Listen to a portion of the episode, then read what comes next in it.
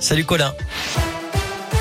Salut Cyril, salut à tous. Un mot d'abord de vos conditions de circulation pour le week-end prochain. Bison futé le drapeau orange en Auvergne-Rhône-Alpes vendredi dans le sens des départs et orange également dans les deux sens pour les journées de samedi et de dimanche. Plus de détails sur radioscoop.com.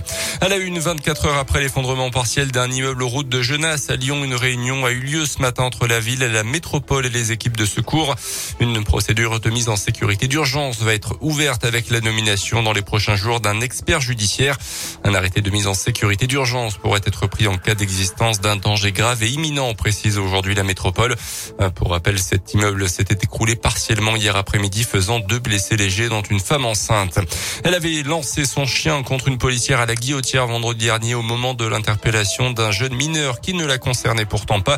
Une jeune grenobloise de 19 ans a été euh, condamnée aujourd'hui à six mois de prison avec sursis. Euh, selon le progrès, le chien avait mordu la policière à la jambe. La victime s'était notamment vue prescrire 10 jours le parquet a retenu l'intentionnalité de la jeune fille, bien qu'elle ait nié en bloc.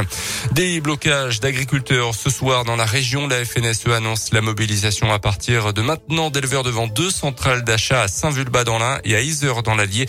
Il compte y rester plusieurs jours pour faire pression sur les négociations commerciales annuelles qui ont lieu en ce moment entre industriels et grande distribution. Vous êtes d'ailleurs 80% à soutenir aujourd'hui l'action des agriculteurs. Résultat de la question du jour qui vous est posée sur radioscoop.com. Dans le reste de l'actualité également, ces soupçons de fraude à la primaire, les républicains en vue de la prochaine élection présidentielle du mois d'avril. Euh, c'est ce qu'affirme en tout cas cet après-midi le journal Libération.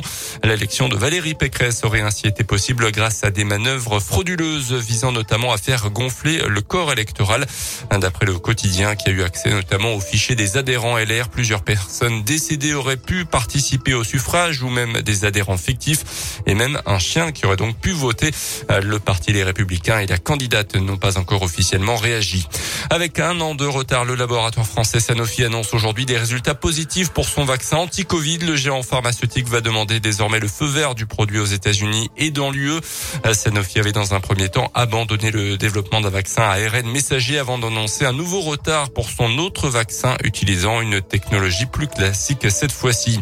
Autre épidémie, celle de la grippe, elle reflue légèrement en France en ce moment, mais certaines régions, dont la nôtre, toujours une hausse des cas. Même chose en Corse et en Ile-de-France selon le bilan hebdomadaire de l'agence Santé publique France. En basket, les filles de Lasvel sont en Pologne en ce moment pour défier Lublin en huitième de finale allée d'Eurocoupe. L'engagement vient d'être donné. Le match retour, ça sera mercredi prochain. Et puis souvenez-vous de Wanis, ce fan de foot, a battu cet après-midi son propre record de jongle. Il avait atteint les 3000 l'an dernier. Il a passé la barre des 3061 jongles cet après-midi. À plus